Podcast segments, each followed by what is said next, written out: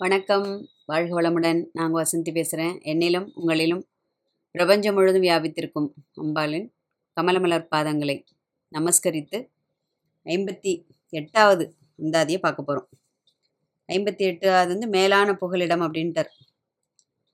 எந்த எந்தெல்லாம் அம்பிகையோட மேலான புகலிடம் அப்படின்னு சொல்லிட்டு அம்பிகை எங் வந்து தங்கறதுக்கு எது மேலான ஒரு இடம் அப்படிங்கிறத சொல்ல போகிறார் இந்த இதில். இல்லையா? போன இதில் இதுவோ ஒன்றன் மெய்யருளே அப்படின்னார். இங்கே எப்படி ஆரம்பிக்கிறார் இப்போ?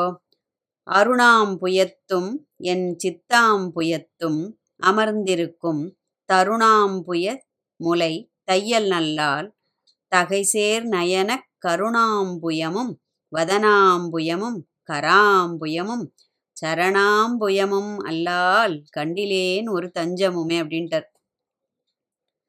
எல்லாம் தாமரை எல்லாம் அம்புயம்னு சொல்கிறோம் இல்லையா? அம்புயம் தாமரைக்கு எல்லாம் அதுதான் புயத்தும் புயத்தும்னு வருது. எவ்வளோ அழகாக பாருங்கள் எதுகை மொழி பாருங்கள் அருணாம் தருணாம் கருணாம் சரணாம். அப்படியே ரசித்து எழுதியிருக்காரு பாருங்க. இவ்வளோ அழகா.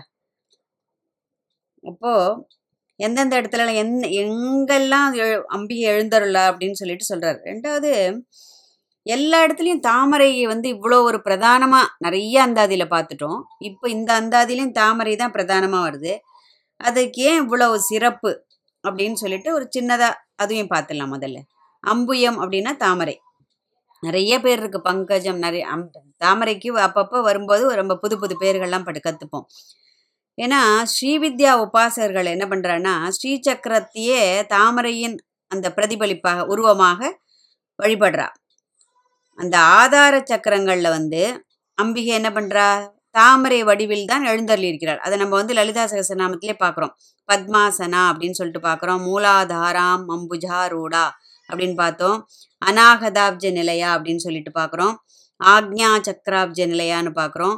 சகசிரதல பத்மஸ்தான் பார்க்குறோம். எவ்வளோ இடத்துல பாருங்கள் எல்லா ஆதார சக்கரத்துலேயும் அம்பாள் வந்து மூலாதாரத்தில் மட்டும்தான் குண்டலினி சக்தியாக இருக்குது அதுக்கப்புறம் வரும்போது மணிப்பூரகத்தில் இது சுவாதிஷ்டானம் அதுக்கப்புறம் மனாகதம் விஷுக்தி ஆக்ஞா சகசிரதர் எல்லா இதுலேயும் அம்பிகை வந்து ஓர் ஓரிதழ் தாமரை அப்படியே எல்லாத்துக்கும் அது லலிதா சகசரநாமம் கத்துன்றவாளுக்கு அந்த கணக்கெல்லாம் தெரியும்.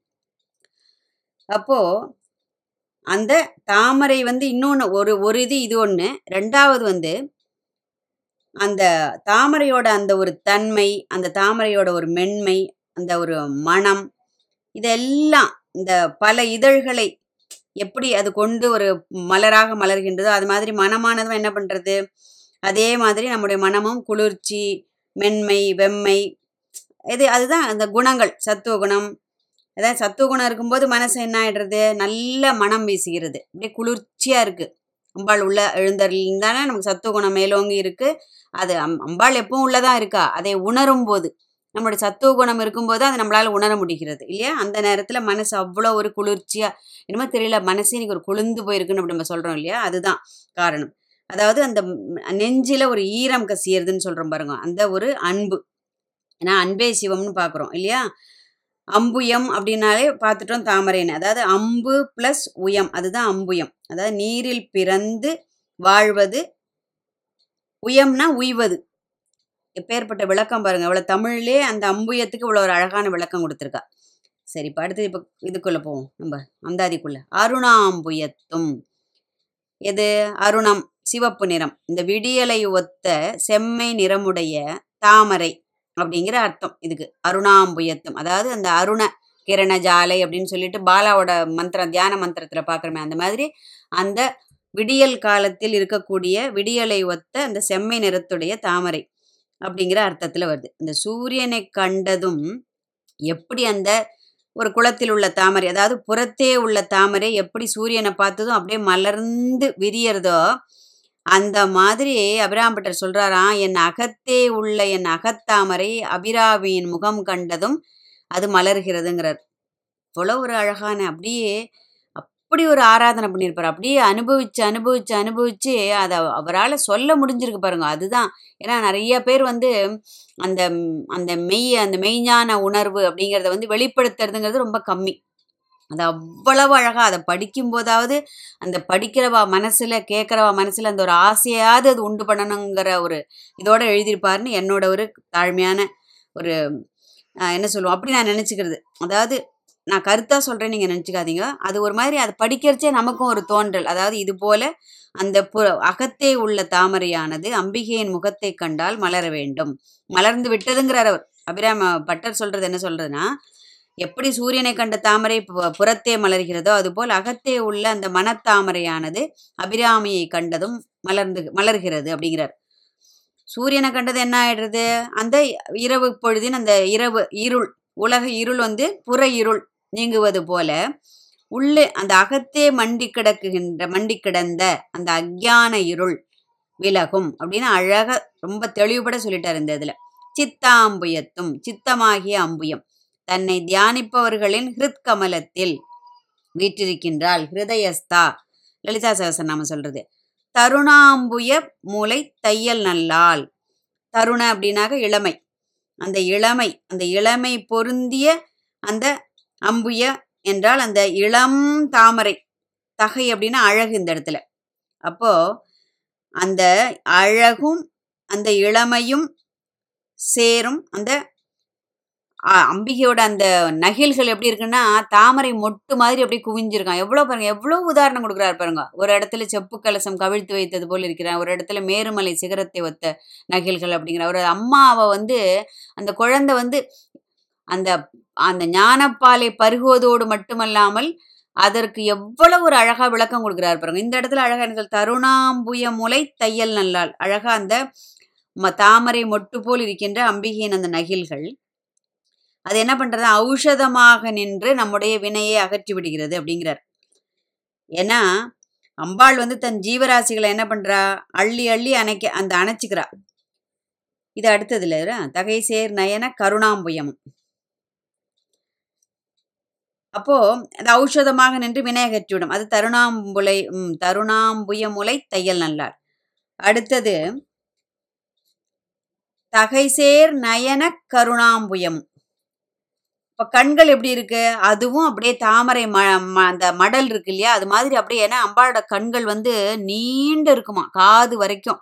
அது அந்த தாமரையை அந்த மடலை எடுத்து பார்த்தோம்னா அது எவ்வளோ அழகாக அப்படி இப்படி- அதாவது ஷார்ப்பாக ஆரம்பிக்கும் நடுவில் பறந்து வரும் திரும்பவும் அந்த எட்ஜ் வரும்போது திரும்ப ஷார்ப்பாக வந்துடும் அந்த காது வரைக்கும் நின்றுருக்குமா? ஏன்னா நம்ம சலன் மீனாபலோச்சனான்னு பார்க்குறோம் பாருங்க அம்பாளோட கண்கள் அப்படியே சலிச்சுட்டே இருக்குமா?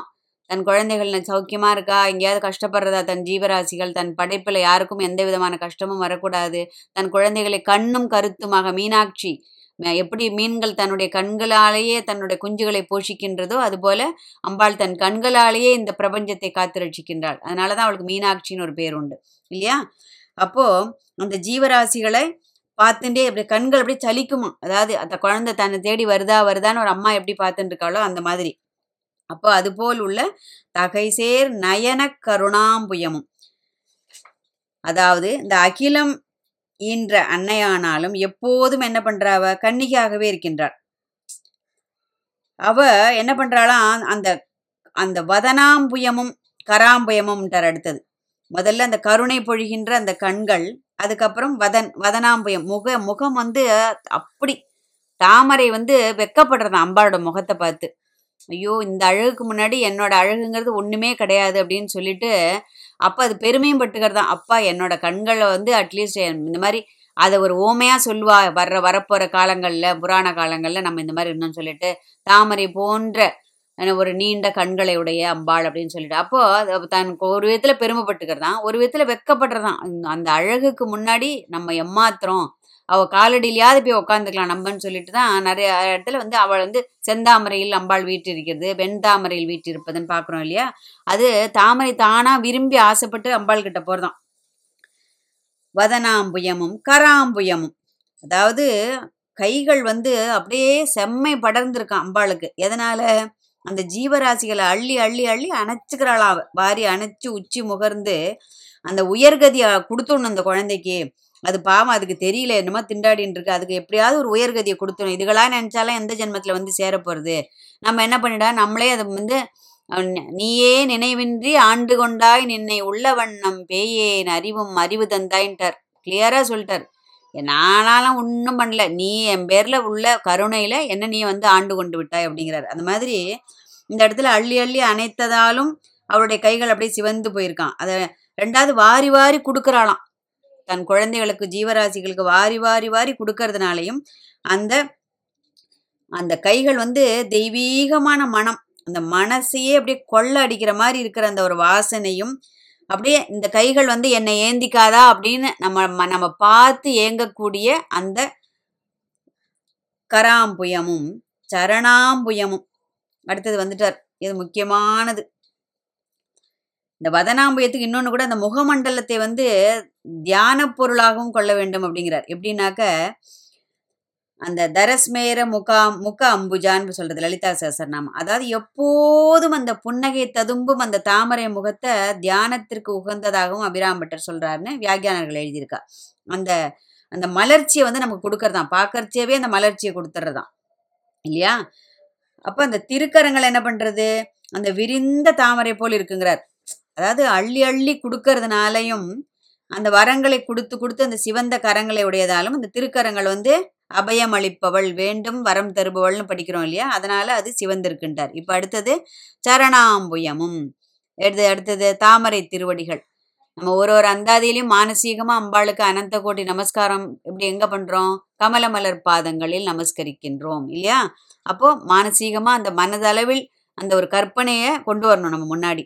இந்த தாமரை திருவடிகளை பற்றி சொல்லிகிட்டே போகலாம். இந்த ஒரு எபிசோடு இல்லை. எவ்வளவு சொன்னாலும் அதாவது என்றும் நித்தியமானது அழிவில்லாதது அடைக்கலம் தருவது புகலிடம் தருவது. அதனால தான் மேலான புகலிடம் அப்படின்ட்டு அதை ஆடி ஓடி அலைஞ்சு திரிஞ்சு இல்லையா? ஒரு காலகட்டத்தில் அடங்கி ஒடுங்கும் போது என்ன ஆகிடுறது ஒரு மார்க்கமும் இனிமேல் இல்லை அப்படிங்கும்போது என்ன ஆகிடுறது அவளுடைய அந்த சரணாம்பயம் இருக்கு இல்லையா அந்த திருவடிகள் அதுதான் நம்முடைய ஒரு நி நிரந்தரமான புகலிடமாக விளங்குகின்றது இல்லையா? அதாவது உலகத்துல எந்த வஸ்துவை நம்ம ஒரு என்ன சொல்லுவோம் ஒரு பற்றுக்கோடாக நம்ம கொண்டாலும் கடைசியில் அது எல்லாம் என்ன? நசிந்து போகக்கூடியவை அழியக்கூடியவை. ஒரே ஒரு புகலிடம். இது எந்த விதத்திலையும் நம்மளை கைவிடாது. எந்த காலத்திலும் நமக்கு அது ஒரு என்ன சொல்ல உயர்கதியை தவிர வேற எதுவும் நமக்கு அது கீழான நிலைக்கு கொண்டு விடாது நம்ம அப்படின்னு சொல்றதுன்னா அது எதை? ஒரே ஒரு இடம் தான் எது? அது மேலான அந்த சிரேஷ்டமான மகோன்னதமான இந்த அம்பிகையின் கமலமலர் பாதங்கள். இல்லையா? இந்த அந்தாதியோட அழகே என்ன ஆயிடுறது? அந்த திருக்கண்கள்ல ஆரம்பிக்கிறது. கண்கள்ல தொடங்கி திருவடியில முடிச்சிட்டாரு இப்போ. அதாவது செந்தாமரையில் அமர்ந்திருக்கும் அந்த எம்பிராட்டியை திருக்கண்களால் கருணை பொழிந்து தாபங்களை போக்கி அன்று மலர்ந்த தாமரை முகமானது புன்னகை மாறாமல் நலத்தை கொடுத்து எப்பவும் உயர்கதியை கொடுக்கக்கூடியது. தாமரை மொட்டு போன்ற நகில்கள் ஔஷதமாக நம் பிறவி பிணியை போக்கி அந்த சிவந்து செந்தாமரை போன்ற அந்த திருக்கரங்கள் அள்ளி அணைத்து அபயம் கொடுத்து வரங்களை வாரிக் கொடுத்து அதாவது அந்த வரம் கொடுக்கும் அந்த திருக்கரமே தான் அதுக்கு அது என்ன சொல்லுமா? இதோ பார் என் திருவடி இங்க பார் இதுதான் புகலிடமா. இப்படி இப்ப அம்பாள் சில அதை நின்ற திருக்கோலத்தில் அம்பாள் நம்ம பார்த்தோம்னா ஒரு இது இது வந்து அபயகரமா இருக்கும் ஒன்று வந்து வரம் கொடுக்கும் கரமா இருக்கும் இல்லையா? அபயகரம் வந்து என்ன? வலது கையை வந்து இப்படி அதாவது நம்மை நோக்கி அந்த உள்ளங்கை இருக்கிற மாதிரியும் இந்த இது வரம் கொடுக்கும் கரம் எப்படி இருக்கும்? கீழ் நோக்கி இப்படி இருக்கும் அந்த உள்ளங்கை. அப்போ அந்த அது இன்னொரு தத்துவத்தை என்ன சொல்றதானா இந்த பாரு எங்கெங்கேயோ எது எதையோ தேடின்னு இப்படி அலைஞ்சுட்டு இருக்கியே எங்க போனாலும் உனக்கு எது கிடைச்சாலும் எல்லாம் ஒரு காலகட்டத்தில் அது எல்லாம் உன்னை விட்டு போய்விடும். இதோ பார் என் திருவடியை வந்து சரணமடை அப்படின்னு ஞாபகப்படுத்துறாளாம் அம்பாள் நமக்கு. எப்பேற்பட்ட கருணை பாருங்க. இப்போ சுவாமியை போய் நம்ம தரிசனம் பண்றச்சே கூட என்னமோ பானோமா தரிசனம் பண்ணோமா கன்னத்துல போட்டோமா அரேராமா அரை அப்படி சொல்லிட்டு வந்தோமா அப்படின்னு இல்லாம அந்த அந்த திருமூர்த்தத்தின் அந்த அந்த கோலத்தை திருக்கோலத்தை கண் முன்னால கொண்டு வந்து அது என்ன நமக்கு நினைவுபடுத்துறதுன்னு சொல்றாரு பாருங்க எவ்வளவு அழகா. அப்போ பகவத்கீதையில கிருஷ்ணன் என்ன சொல்றான்? மாம் ஏகம் சரணம் பிரஜ அப்படிங்கிறது. அதாவது ஒரு என் திருவடியே சரணமாக நீ பற்றி விட்டு வேற ஏதிய பத்தி நீ கவலைப்படாதங்கிறான். எல்லாத்தையும் நான் கவனிச்சுக்கிறேன் அப்படின்ட்டான். இந்த பரமாத்மா சொல்றது அதே தத்துவத்தை தான் இங்க அபிராமட் என்ன சொல்றார்? அழகு தமிழ்ல அழகா சொல்லிட்டார். உன் கருணை விழி உன் கருணை தாமரை விழிகளில் சிந்தை எனும் தாமரையில் உணர்ந்து இளமை தாமரை நகில்களின் ஔஷதம் பருகி முகத்தாமரையின் புன்சிரிப்பில் கரைந்து திருக்கரமெனும் தாமரையின் அரவணைப்பை அனுபவித்து திருவடித் தாமரையில் தஞ்சம் புகுந்துவிட அவளையே பற்றிட அந்த அம்பிகையிடம் மன்றாடி வேண்டி அனந்த கோடி நமஸ்காரங்களை அவளுக்கு சமர்ப்பித்து இந்த உயர்கதியை நல்க வேண்டும் என்ற உயர்ந்த பிரார்த்தனையோடு வாழ்க வையகம் வாழ்க வளமுடன். அடுத்த அந்தாதி அந்த பொல்லாத குழந்தனாலும் எப்படி அவ பொறுத்து அருள்கின்றாள் அன் அன்னை அப்படின்னு சொல்லிட்டு ஐம்பத்தி ஒம்போதில் சொல்ல அது அடுத்ததுல பார்ப்போம். வாழ்க வளமுடன்.